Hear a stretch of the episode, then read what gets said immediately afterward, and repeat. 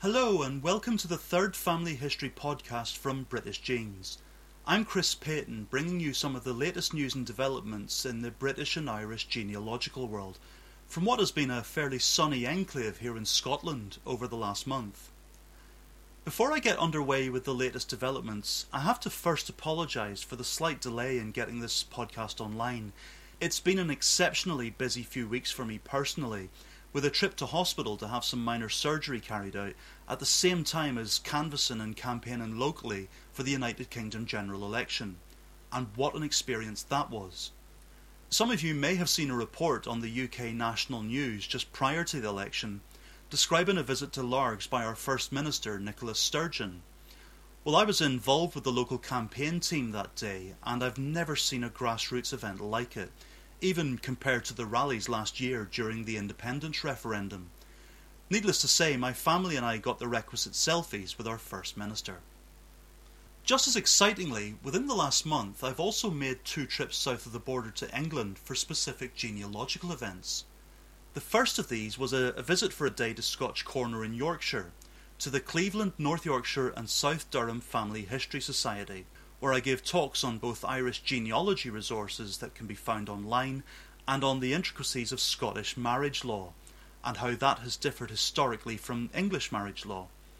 It was a well attended event and another one to tick off my bucket list because although I've given talks in England on several occasions in the past, at family history fairs and at the Society of Genealogists in London, this was in fact the very first time I had ever given a talk to a family history society south of the border. Although both talks were well received, the second one really touched a chord in particular, as several folk in the audience had connections to people who had historically married just over the border in Scotland, via what were known as marriages by declaration. These were an old form of irregular marriage which was permissible here until 1939, most famously celebrated at Gretna Green, but in fact legally contractable across the whole of Scotland. One of the fun parts in giving talks is in the things that I learn from the audience during the questions and answers at the end. And one lady in particular was able to tell me about how those who married in Scotland were later treated by their own Church of England parishes upon their return home, and how such marriages were then recorded in Church of England vestry records. It was all very interesting stuff, and a huge thank you to all who made the day the success that it was. I really thoroughly enjoyed it, and it was good to catch up with some familiar faces also, such as Bob Blatchford, publisher of the Family and Local History Handbook, and many others. The second event, of course, was Who Do You Think You Are Live at the NEC in Birmingham, which was quite simply brilliant. Now, I've attended every show to date so far in London, all bar the very first one, and I have to say that the move to Birmingham was just genius. Not only was the venue considerably bigger than that at Kensington's Olympia, the previous venue, with far better facilities on site, but from a personal point of view, it was much easier to get to. Normally, when I travelled to the event in London, I would get an overnight bus down the night before it started, from Glasgow, and then I'd have to travel from Victoria bus station across London to Kensington by underground. Whilst on my return, I would get the overnight train back. So that would often mean being away for five days at a time. Well, this year, I simply flew from Glasgow to Birmingham Airport on the morning of the first day of the event, and after my arrival, I literally walked into the NEC just five minutes later. It was incredible. Similarly, I was able to fly straight back and be home in Largs for 8 o'clock pm on the Saturday evening, the last day of the event. It was all so civilised. Now, at the event, I had the pleasure of working for the three days on the Unlock the Past cruises stall with company owner Alan Phillips.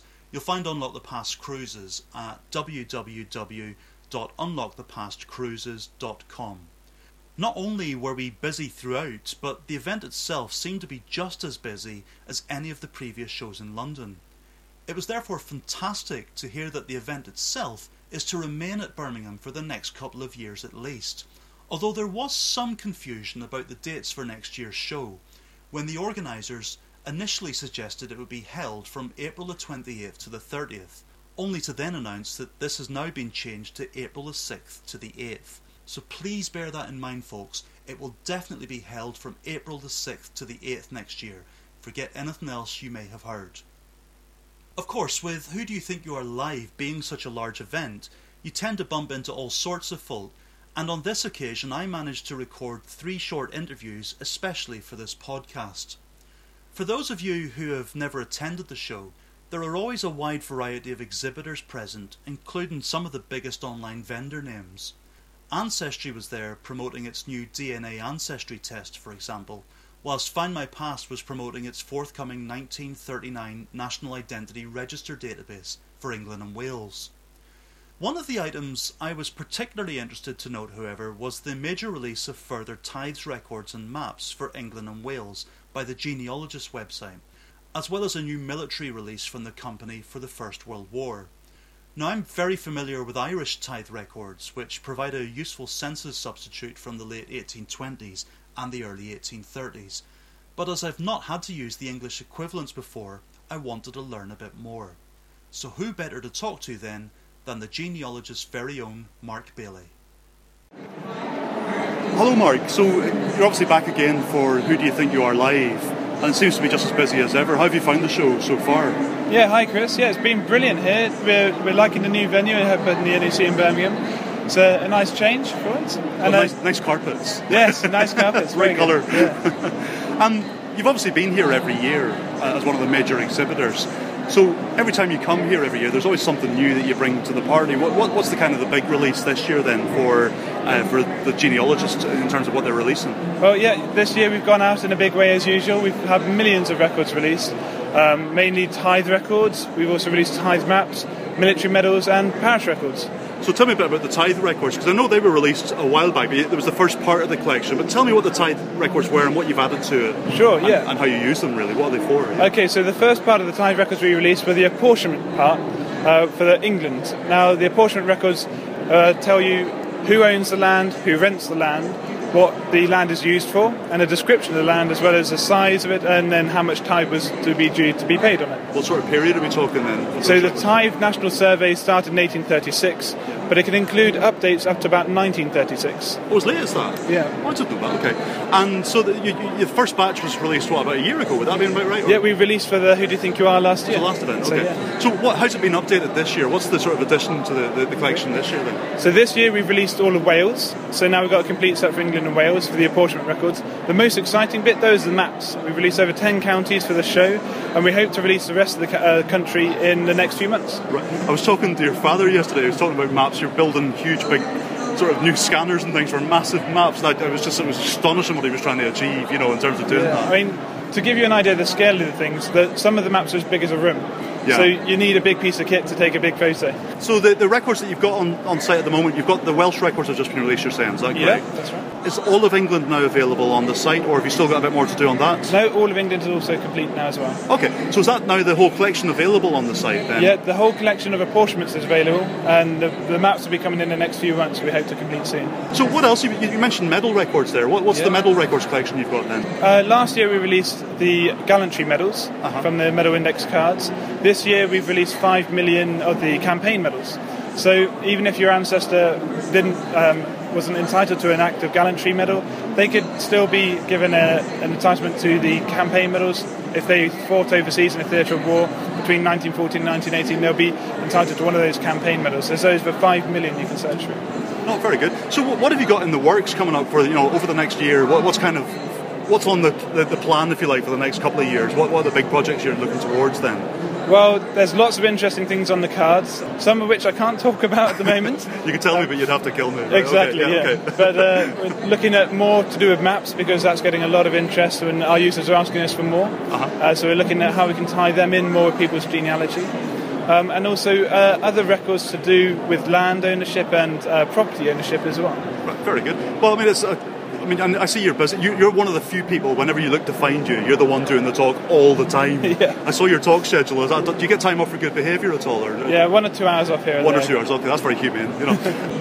Listen, Mark, thanks very much indeed for that, and uh, you know, good luck for the rest of the show. And obviously, next year we'll come back and, and see what the next big release is going to be as well. Brilliant. Yeah, thanks very much for having me. I look forward to seeing you again. Thanks, Mark. The tithe records and the military collections can both be accessed at the Genealogist, which is www.thegenealogist.co.uk, and my thanks to Mark for his time. Well, now for some major Irish news, in that the National Library of Ireland has announced that its Roman Catholic parish records collections will be made available online from July the 8th on a new free to access web platform, although the address for that platform has yet to be announced. The plan is that the records already held by the institution on microfilm will be digitised and placed online, but they will not be indexed, meaning that you will have to browse through them a page at a time. There are a few things to be aware of though with these records. First, the coverage for the microfilms mainly tends to go up to 1880, with some parishes reaching as far as 1900. For many areas, the, the registers may also start as late as 1829, when the passing of the Catholic Emancipation Act in Ireland made it much more conducive to do so. The second big thing to be aware of, however, is the way that many of the registers were actually microfilmed. I've seen a lot of Roman Catholic registers that have been photographed for some reason in reverse order, from the back of the register to the front, rather than from the front to the back, and in many cases, baptisms, marriages, and burials are all recorded within the same volume. This means that it will not necessarily always be so straightforward to access or find what you're searching for. But I tell you what, that's how we used to do it before digitisation, and by browsing you may well find all sorts of interesting stuff in the volumes that a simple keyword search for a name might miss. The quality of some of the microfilms themselves is not brilliant, but having them in a digitized format should hopefully allow for a degree of enhancement on your own computer if something is a little difficult to read, so there are all sorts of research possibilities lying ahead.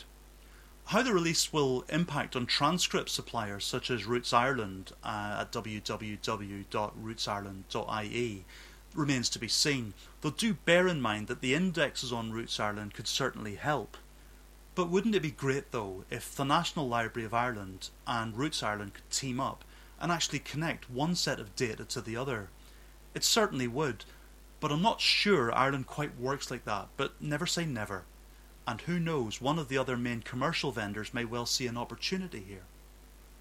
Sticking with Ireland for a bit, another stand that I made it my duty to visit at Who Do You Think You Are Live was that for the North of Ireland Family History Society, the only family history society of which I'm currently a member.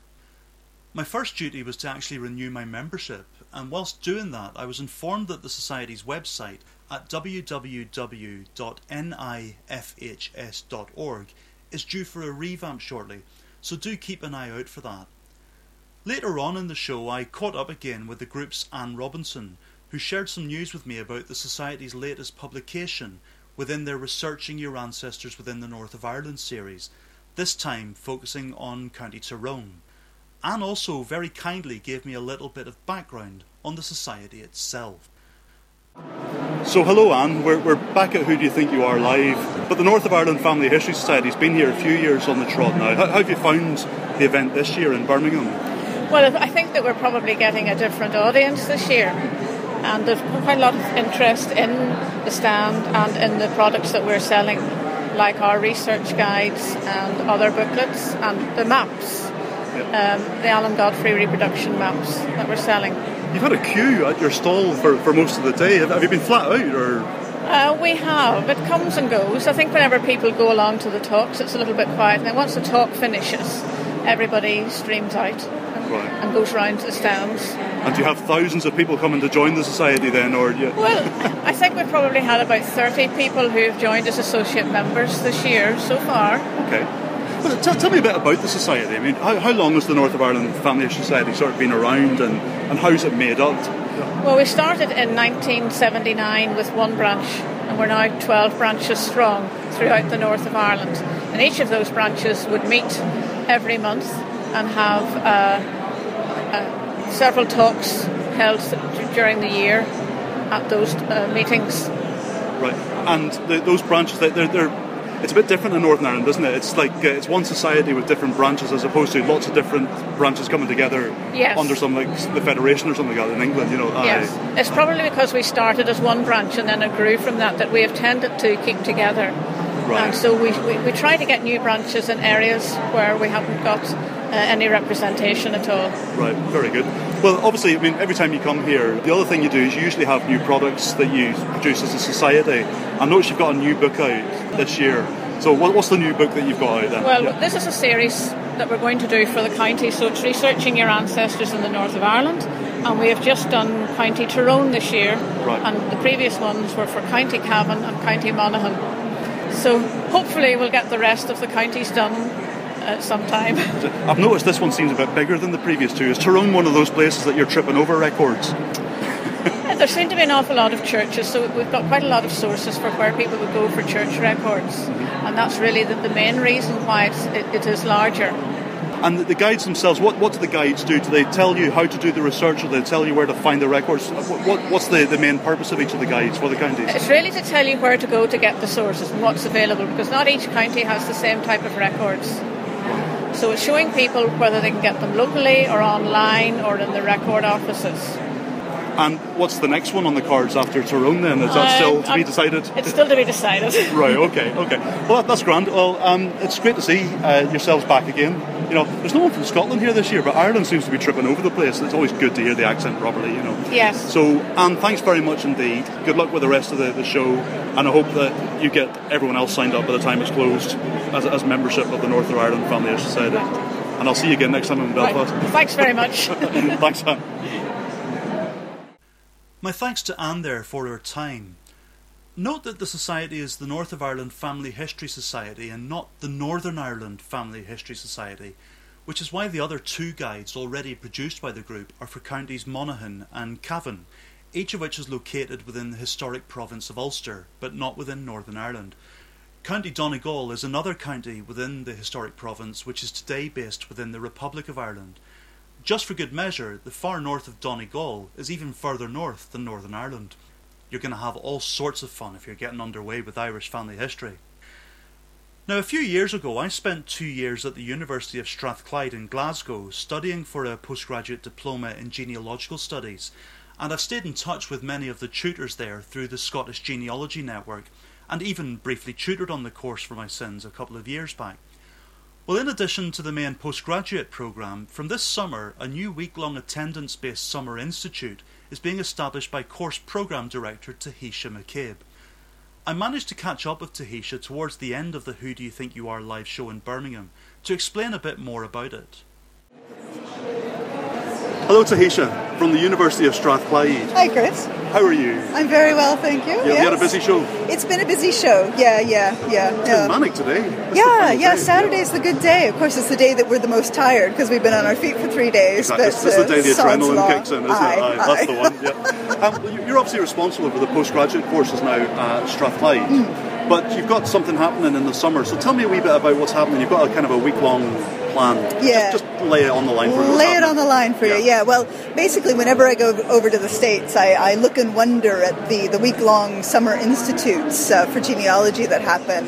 And um, so I'm going to bring that model to the UK um, and uh, focused for uh, intermediate to advanced genealogists on campus at Strathclyde um, looking at a, a, variety of different topics, one day up to five days. Um, it's the Summer Institute of Genealogical Studies running the 29th of June to the 3rd of July. We're doing, uh, well, Irish research with your good self yeah. and um, Scottish Highlands with some good folks coming down from the uh, Inverness archive. Yeah. Uh, Eastern European research and then a practical applications for genetic genealogy course, which I'm particularly excited about with our own Alistair MacDonald. Oh, well, uh, he yeah, he does. Yeah. Um, along with um, a, cu- a, couple of other real specialists. I'm, I'm hoping that it will take off, be really popular, and we'll be able to run it uh, every year. I've, I already have a couple of star players, shall we say, lined up for, for next summer. Uh, right. But the idea is to run it every year uh, so on this campus. isn't for beginners as such, is it? It's, yeah. it's more for is it for people who've already done some study already yeah. and to sort of finesse their skills, or what's the, the,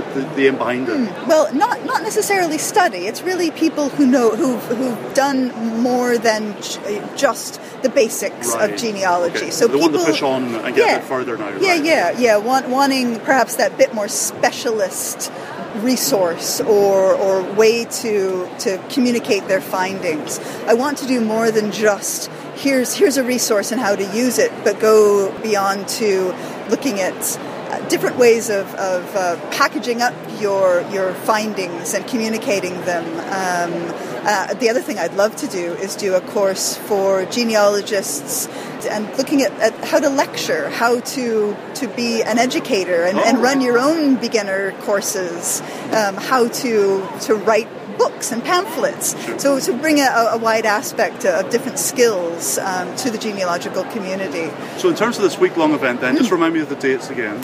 29th of June to the 3rd of July. And uh, to apply, how, how, do you get in touch? To apply, uh, come on to our, our Strathclyde website, and um, it's it's the, the Strathclyde website with uh, the Summer Institute at the end of the URL. And uh, registration is now online. It's uh, £70 for the day, uh, and you can package it up postgrads from our program get a 10% discount.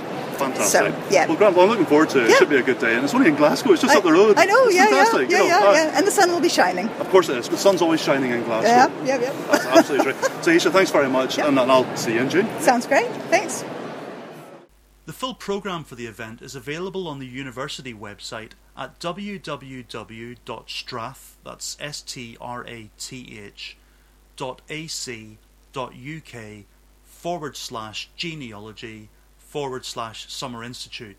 And as a part of it, I'll be involved on the Irish Research Day on Tuesday, June the 30th, tutoring alongside Marie Dugan on various topics of Irish interest. Now, in the final part of this podcast, I just want to flag up some of the other key developments that have happened recently. But do remember that full details on all of the following stories are included on the British Genes blog at www www.britishgenes.blogspot.co.uk. First up, the National Records of Scotland's online catalogue at www.nrscotland.gov.uk is finally back after being offline for a month. Problems with the server were blamed by the NRS, but the unfortunate thing about this is that so many other services were also affected, including the Scottish Archive Network catalogue and platform, the Scotland's Places website, the Scottish Handwriting website, and many others. Clearly, something very serious happened, but the archive has now announced its reinstatement, though it was also stated that work will continue to improve the resilience of its infrastructure. Now, if you're interested in First World War research, there have been two major developments since my previous podcast on that front. The first is that the surviving British Army service records from the campaign can now be accessed on familysearch.org sourced from the burnt records collections at the National Archives at Kew. Whilst the index is freely accessible, the images can only be viewed at an LDS Family History Centre or on the site by registered members of supporting organisations. The same records have been made available on Ancestry and Find My Past for some time now. The second big development is that many British Army war diary records from the First World War are now accessible on Ancestry allowing you to explore the daily activities of regiments during campaigns, although it's worth noting that individual soldiers are rarely named in these. If you're looking for earlier ancestors, the Medieval English Genealogy website at www.medievalgenealogy.org.uk has been updated recently with news of new published additions to the Victoria County History series, abstracts for almost 3,000 fines for several counties that have been added to the Feet of Fines section, uh, new web links, and much more. Staying with the medieval period, the England's Immigrants 1330 to 1550 database at www.englandsimmigrants.com is also worth exploring, not just for English ancestors, but for those from elsewhere around Britain and Ireland. There are at least 3,389 Scottish emigrants noted as being in England in that period from contemporary documents, as well as 2,018 Irish emigrants and 60 specifically noted as being Welsh. A huge thanks to Amanda Epperson for that tip off from her Scottish emigration blog. Just beyond the medieval period, there will be a major conference to celebrate the opening of the National Civil War Centre at Newark Museum on Friday the 7th and Saturday the 8th of August, organised by Leicester University's Centre for English Local History. It will feature some 19 presentations on the theme Mortality, Care and Military Welfare during the British Civil Wars. It sounds a great event, although I may have to miss this one myself. The last time I looked at the Civil War in England was for a television series in 1997 called War Walks, on which I was the researcher We were filming the Sealed Knot Reenactment Society at a place called Ashby de la Zouch, and in the midst of that, I was accidentally shot by a redcoat. Thankfully, there was only grass packed in as wadding in the barrel of the musket, but it was fairly typical of my luck at that time. I'd lived in Northern Ireland for years, and I moved to England. The first thing that happens, I got shot by a mad Englishman with a musket.